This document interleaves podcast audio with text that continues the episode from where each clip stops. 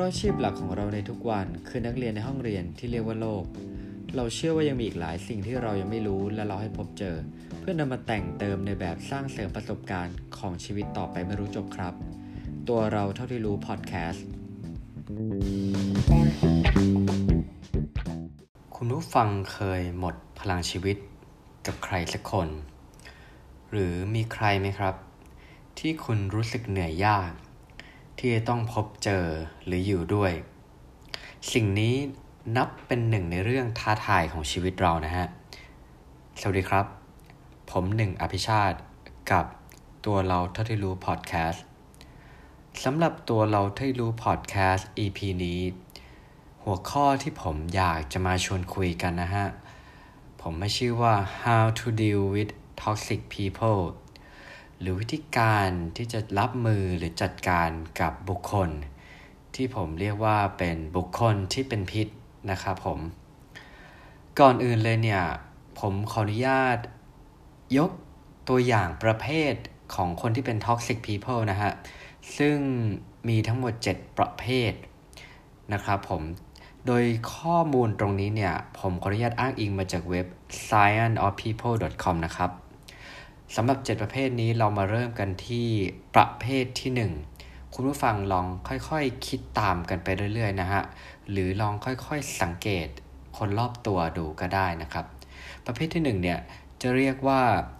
conversational narcissist หรือว่าจะเป็นกลุ่ม toxic people ที่เอาแต่พูด โดยที่ไม่ดูว่าเราเนี่ยอยากฟังหรือเปล่า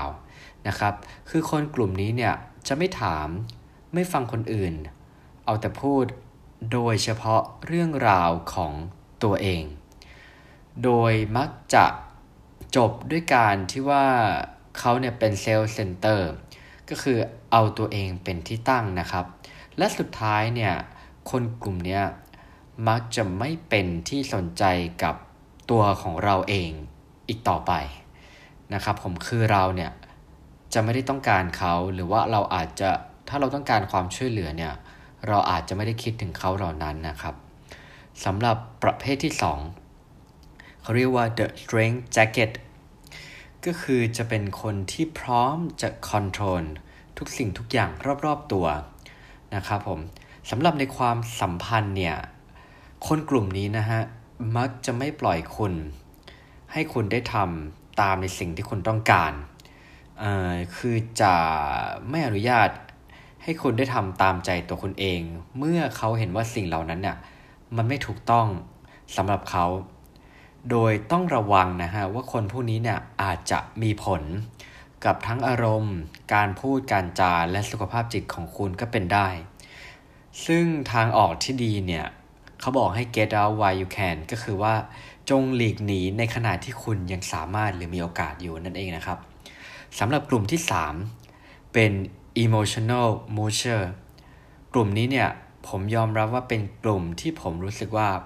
ตัวผมเองได้พบเจอค่อนข้างที่จะเยอะที่สุด ถ้าเทียบกับ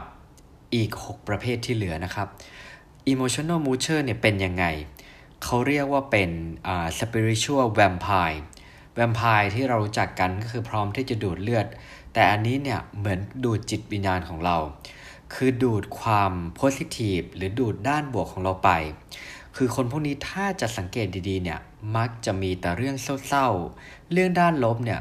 มาพูดหรือมาบ่นให้ฟังน้อยครั้ง หรือแทบจะไม่มีที่เอาเรื่องดีๆ มาให้เราฟังนะครับผม ซึ่งในความสัมพันธ์ตรงนี้มักจะมีแต่ดึงคนอื่นอะลงมาหาตัวเขาด้วยกัน ถ้าเราได้เจอคนที่ วันๆเนี่ยมีแต่เรื่องแย่ๆมาเล่าให้ฟังเนี่ยก็ต้องระวังกันไว้ดีนะครับสำหรับประเภทที่ 4 อาจจะใกล้เคียงกับประเภทที่ 3 นะฮะ แบบที่ 4 เรียกว่าดราม่าแมกเนตก็คนกลุ่มนี้เนี่ย เริ่มต้นก็คือมักจะต้องการความเข้าอกเข้าใจ เห็นอกเห็นใจจากตัวคุณเองเนี่ย อย่างเสมอ แต่ว่าเขาจะไม่รับฟังคำแนะนำของคุณ ต่อให้คุณแนะนำเขาไปมากมายขนาดไหน มีโซลูชันดีๆ เพื่อไปแก้ปัญหายังไง ดูเหมือนว่าทุกอย่างก็จะเป็นเหมือนเดิม เมื่อเราได้พบเจอกันอีกครั้ง จะมีแต่การคอมเพนหรืออย่างมากก็อาจจะมีเป็นการระบาย ในความสัมพันธ์เนี่ย ตัวพวกเขาเองเนี่ยเขาจะรู้สึกสำคัญขึ้น เมื่อไหร่ที่เขาเนี่ยมีเรื่องดราม่ามาเล่าให้ฟัง แต่ก็ต้องระวังดีๆนะฮะ วันหนึ่งเนี่ยคุณอาจจะได้รับบทใดบทหนึ่ง ในส่วนของบทเรื่องดราม่าที่เขาไปเล่าให้คนอื่นฟังก็เป็นได้สำหรับประเภทที่ 5 นะครับเขาเรียกว่าอะเจเจอะเจเจเนี่ยย่อมาจากอะไร JJ จะย่อมาจาก Jirus Judgmental นะฮะ หรือถ้าเรารู้จักกันดีผมขอใช้คำว่าเป็นคนขี้อิจฉาแล้วกันนะครับ ด้วยความที่ว่าคนกลุ่มนี้เนี่ยมักจะ มีความไม่พึงพอใจในตัวเองมากพออยู่แล้วนะฮะ จึงไม่แปลกเลยที่เขาจะหาความแฮปปี้หรือความสุขเห็นคนอื่นดีรอบตัวเนี่ย จะค่อนข้างยาก และซึ่งจำนำมาซึ่งผลลัพธ์ในการเป็นคนขี้นินทานั่นเอง พวกเขามักจะมองว่าคนอื่นเนี่ยไม่ดี ไม่เจ๋ง หรืออาจจะมีบางอย่างในชีวิตเนี่ยขาดหายไป และในขณะเดียวกัน คล้ายๆกลุ่มที่เป็นดราม่านะฮะ วันหนึ่งคุณก็อาจจะโดนคนกลุ่มนี้นินทาให้คนอื่นฟังเช่นกัน ต่อไปสำหรับประเภทที่ 6 The Fibber หรือเป็นคนขี้โกหก ซึ่งค่อนข้างชัดเจนอยู่แล้วนะฮะ คือคนขี้โกหกเนี่ยเเราก็พอจะรู้อยู่แล้วว่า character เนี่ยจะเป็นยังไงนะครับผม แต่ในขณะเดียวกันเนี่ย เขาเนี่ยจะเป็นคนกลุ่มที่สามารถทำให้เราตัวเราเองเนี่ยเหนื่อยด้วยนะฮะ เพราะว่าเราเนี่ยต้องคอยสงสัยว่าในคำพูดของเขาแต่ละอย่างเนี่ย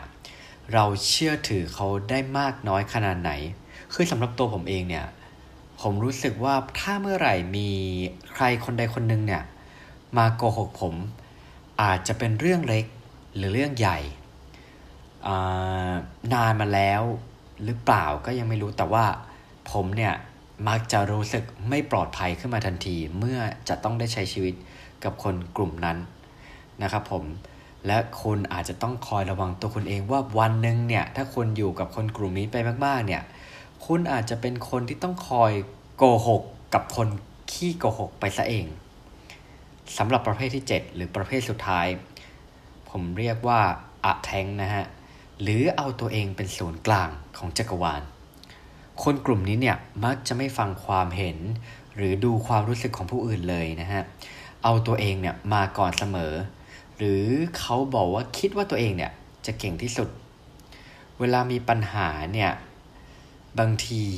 น่ากลัวในแง่ของปัญหาในแง่ของแบบความสัมพันธ์ในเรื่องของความรัก คุณคิดว่าจะเป็นยังไงครับ ถ้าคนที่เอาชนะ หรือต้องการเอาชนะเนี่ยสองคนเนี่ยมาอยู่ด้วยกัน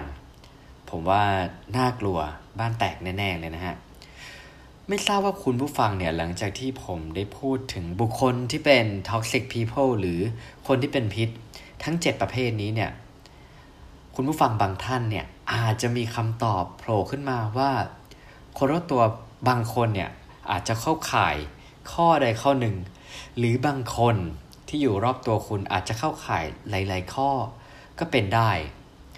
ตัวผมเองเนี่ยผมก็ได้ดูได้ตรวจสอบเหมือนกันนะฮะ แต่ในขณะเดียวกันเนี่ยผมก็ยอมรับว่าบางช่วงเวลา ผมก็ยังเป็นหนึ่งใน toxic people ด้วยเหมือนกันนะฮะ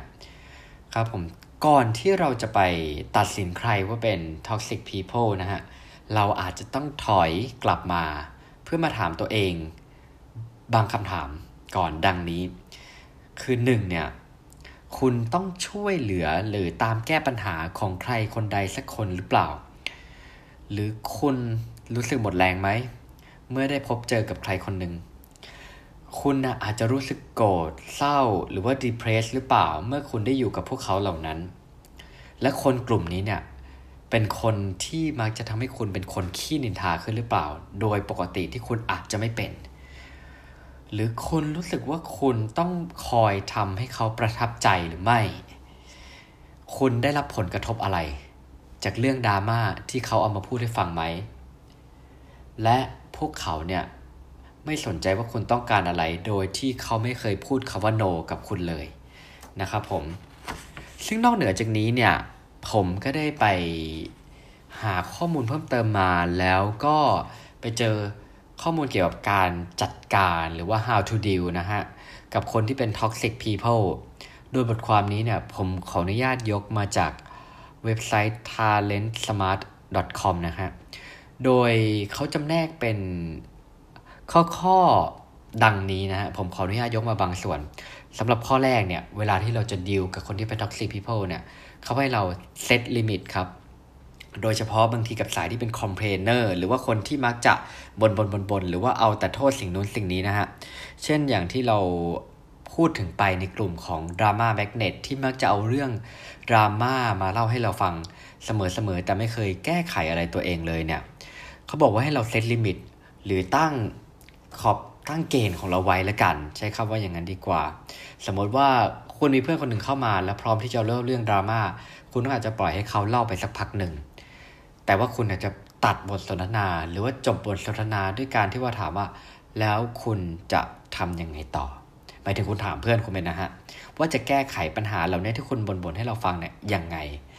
คือผมก็ไม่รู้นะว่าจะสามารถช่วยแก้ปัญหาในตัวเขาได้จริง ๆ หรือเปล่า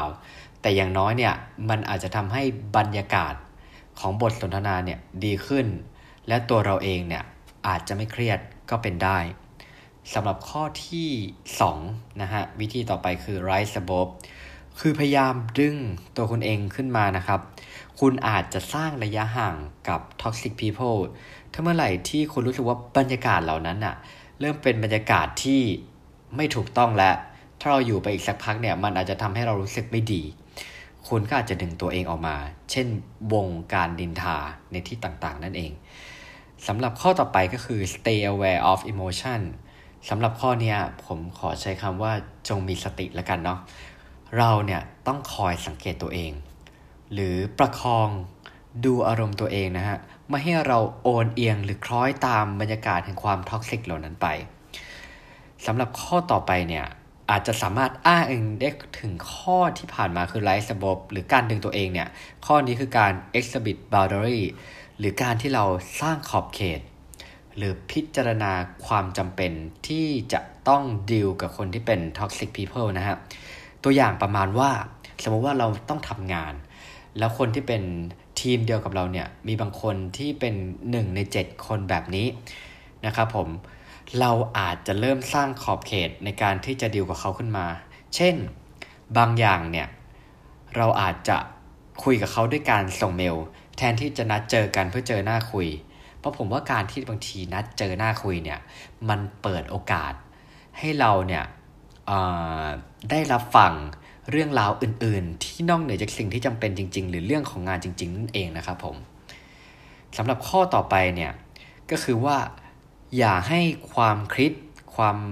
คอมเมนต์หรือความคิดเห็นของใครเนี่ยมาทำร้ายตัวตนของคุณนะครับผม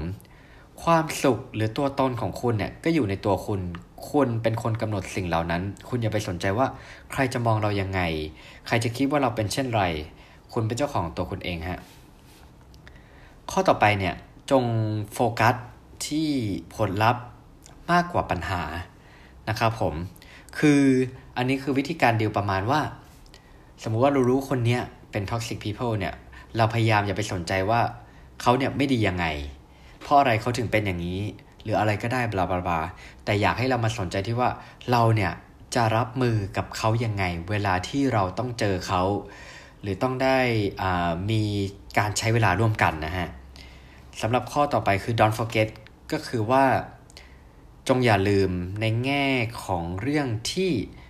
ผลที่เราได้เคยพบเจอ สมมุติว่าคุณอาจจะรู้สึกแย่ เวลาที่ได้พบเจอกับคนที่เป็น toxic people เนี่ย ก็ให้คุณเนี่ยได้เรียนรู้ สิ่งเหล่านั้น หรือสถานการณ์เหล่านั้น เพื่อในอนาคตเนี่ยคุณน่ะจะได้เอามาปรับใช้ และไม่ให้เกิดเหตุการณ์ซ้ำรอยในตัวคุณเองอีก คุณอาจจะรู้สึกแย่ แต่อาจจะไม่ได้สุขแย่เท่าเดิมก็ได้นะฮะ แต่ที่สำคัญยังไงก็พิจารณาข้ออื่นๆ ด้วยสร้างขอบเขตด้วยอะไรกันไปก็ประยุกต์ใช้กันไปนะครับผม ข้อต่อไปคือ ให้ระวัง negative self talk เป็นธรรมดาครับ เวลาที่เราไปเจอคนที่เป็น toxic people เนี่ยเขาพร้อมที่จะเอาเรื่องแย่ๆ หรือเรื่องที่เป็นด้านลบเนี่ยมาพังพลูใส่ให้คุณฟัง แต่ทีนี้เนี่ยพอเขาพังพูเสร็จเขาอาจจะสบายใจแล้วเขาก็ไป แต่สิ่งที่ยังตกอยู่ในตัวคุณเนี่ยบางทีมันอาจจะทำให้คุณรู้สึกแย่ และสุดท้ายเนี่ยมาจะเกิด negative self talk หรือการที่คุณคุยกับตัวเองในแง่ลบเนี่ยซึ่ง พยายามระวังดีๆ และทำให้ผมย้อนกลับไปคิดถึงข้อที่เกี่ยวกับมองอารมณ์ก็คือว่าสุดท้ายคือเราก็ต้องมีสติกับตัวเองนะฮะ ส่วนข้อต่อไปเนี่ย บางทีตอนแรกผมอ่านหัวข้อ ผมก็แอบงงเหมือนกันว่า เอ๊ะ เกี่ยวกับการดิวกับคนกลุ่มนี้ด้วยหรอ ก็คือ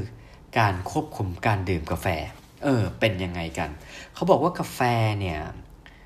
นะฮะจะช่วยในการปล่อยอะดรีนาลีนในร่างกายเรา ซึ่ง อาสารเนี่ยเป็นที่มาของการตอบโต้แบบ fight or flight นะฮะ fight คือต่อสู้ หรือ flight F L I G H T เนี่ย ก็เหมือนเป็นการหลีกหนีนะครับผม ซึ่งการที่เราอาจจะดื่มกาแฟมากเกินไปเนี่ย อาจจะมีผลข้างเคียงกับ fight or flight response โทษทีครับ response เออ ก็คือทำให้เราเนี่ย มีโอกาสที่จะตอบโต้ เหตุการณ์ต่างๆ ได้ รวดเร็วกว่าที่เราคิด หรือยังคิดใช้คำว่าอย่างนั้นดีกว่า คือมันอาจจะทำให้เราเนี่ยอยู่ในสภาวะที่ว่าเพื่อนร่วมงานคนนั้นสมมติเป็น toxic people เนี่ยแล้วเราไปตอบโต้อะไรหรือไปเหวี่ยงใส่เขาเนี่ยอาจจะทำให้โกรธนะอาจจะทำให้เพื่อนร่วมงานคุณโกรธก็ได้ และสุดท้ายบรรยากาศในการทำงานเนี่ยมันจะไม่ดี แล้วก็เลยลิงก์มาข้อต่อไปก็คือพักผ่อนให้เพียงพอ นะครับผมเพราะว่าการที่เรานอนพอเนี่ยมันก็คือหนึ่งจะช่วยให้ความฉลาดทางด้านอารมณ์ หรือเรียกว่า emotional intelligence ของเราเนี่ยดีขึ้น เราสามารถควบคุมสติได้ดี แล้วก็ควบคุมความเครียดได้ดีด้วยนะครับผมถ้าเกิดเวลาถ้าเรานอนพอเนี่ยเราจะมองโลกในแง่บวกมากขึ้น อาจจะมีความคิดสร้างสรรค์ในการแก้ปัญหา และสามารถรับมือกับคนที่เป็น toxic people ได้ดีขึ้นครับ ส่วนข้อสุดท้ายเนี่ยก็คือจงใช้ตัวช่วยนะครับผม เวลาเราเจอ toxic people เนี่ย แต่ละประเภทเนี่ยเขามักจะมาในรูปแบบที่แตกต่างกันเนาะอย่างที่ผมกล่าวไปในเจ็ดประเภทเบื้องต้นเนี่ย เวลาเราเจอคนกลุ่มนั้นเนี่ย เราก็จะมีผลตอบรับหรือแอคชั่นกับคนกลุ่มนั้นเนี่ยแตกต่างกันไปนะครับผม เราอาจจะต้องจดจำ จุดอ่อนหรือ weakness ของตัวเราเนี่ย เวลาที่เราเจอคนที่เป็น toxic people ประเภทต่างๆ ไว้นะครับผม แล้วอาจจะเอาเรื่องเนี้ยไปปรึกษาคนสนิท หรืออาจจะเป็นเพื่อนร่วมงานคนอื่นๆ แต่อย่างไรก็ตามคุณต้องพยายามตรวจเช็คดีๆ ว่า คนที่คุณจะไปปรึกษาเนี่ย ไม่ใช่เป็นหนึ่งในเจ็ดประเภทของ toxic people เช่นเดียวกันนะฮะ แล้วเขาบอกว่าการที่เราเอาปัญหาของเราเนี่ยไปเล่าให้คนอื่นฟังเนี่ย บางทีเนี่ยเราจะได้โซลูชันหรือวิธีการแก้ปัญหาที่บางทีเราจะคาดไม่ถึงเพราะอะไรฮะ เพราะว่าบางครั้งเนี่ยคนที่เขาอยู่ข้างนอกวงที่เขาไม่ได้อยู่ในปัญหาเนี่ยเขาเนี่ยจะมีวิธีการที่สมเหตุสมผลโดยที่เพราะว่าเขาไม่ได้มีอารมณ์ร่วมในเหตุการณ์ที่เราได้เคยพบเจอมานะครับผม อันนี้คือ สิ่งที่ผมยกมาเล่าให้ฟังในวิธีจัดการของอคนที่เป็นเจอ toxic people นะฮะะเดี๋ยวผมมาสรุปให้ฟังคร่าวๆก่อนล้วกัน ข้อแรกเนี่ยก็คือเซตลิมิตนะครับผมก็คือกำหนดอขอบเขตในการที่จะดิวนะครับผมข้อที่2เนี่ยก็คือดึงตัวของคุณเองขึ้นมาจากสถานการณ์ ข้อที่ 3 จงมีสติในการสังเกตอารมณ์ ข้อที่4เนี่ยพิจารณาความจำเป็นที่จะต้องอมีปฏิสัมพันธ์กับคนที่เป็น toxic people ข้อที่5เนี่ยคุณเป็นเจ้าของตัวคนเอง ความสุขตัวคนเอง ดังนั้นเนี่ยความเห็นของคนอื่น หรือความคิดเห็นที่ไม่ดีกับตัวคุณเนี่ยจากคนอื่นเนี่ยมันจะมากำหนดชีวิตคุณไม่ได้ ข้อต่อไปเนี่ยคือให้โฟกัสที่ผลลัพธ์ไม่ใช่ปัญหา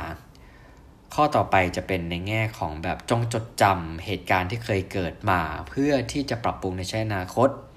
นะครับผมข้อต่อไปเนี่ยให้ระวัง negative self talk การคุยกับตัวเองในแง่ลบ ข้อต่อไปเป็นการควบคุมการดื่มกาแฟ และพักผ่อนให้เพียงพอสุดท้ายนะฮะคือการใช้ตัวช่วยหรือหาที่ปรึกษาที่ดีนั่นเอง อย่างไรก็ตามนะฮะผมหวังว่าบทความ หรือข้อมูลที่ผมเอามาเล่าสู่กันฟังเนี่ยจะเป็นประโยชน์ไม่มากก็น้อย อาจจะเพื่อใช้ศึกษาคนรอบตัวของคุณนะฮะหาวิธีการรับมือ เพื่ออย่างน้อยไม่สร้างผลกระทบที่ไม่ดีต่อตัวคุณเอง ในขณะเดียวกันเนี่ยโปรดอย่าลืมสังเกตตัวเองสม่ำเสมอ มิฉะนั้นวันหนึ่งคุณอาจจะกลายเป็น toxic people ซะเองนะครับผม สำหรับ EP อื่นๆ ของตัวเราเท่ารู้พอดแคสต์และ1บวก1เท่ากับ 3 นะครับ คุณผู้ฟังสามารถติดตามฟังได้ทาง Spotify YouTube หรือ Apple Podcast นะครับสำหรับ EP นี้ขอบคุณที่รับฟังนะครับ ผมหนึ่งอภิชาติ สวัสดีครับ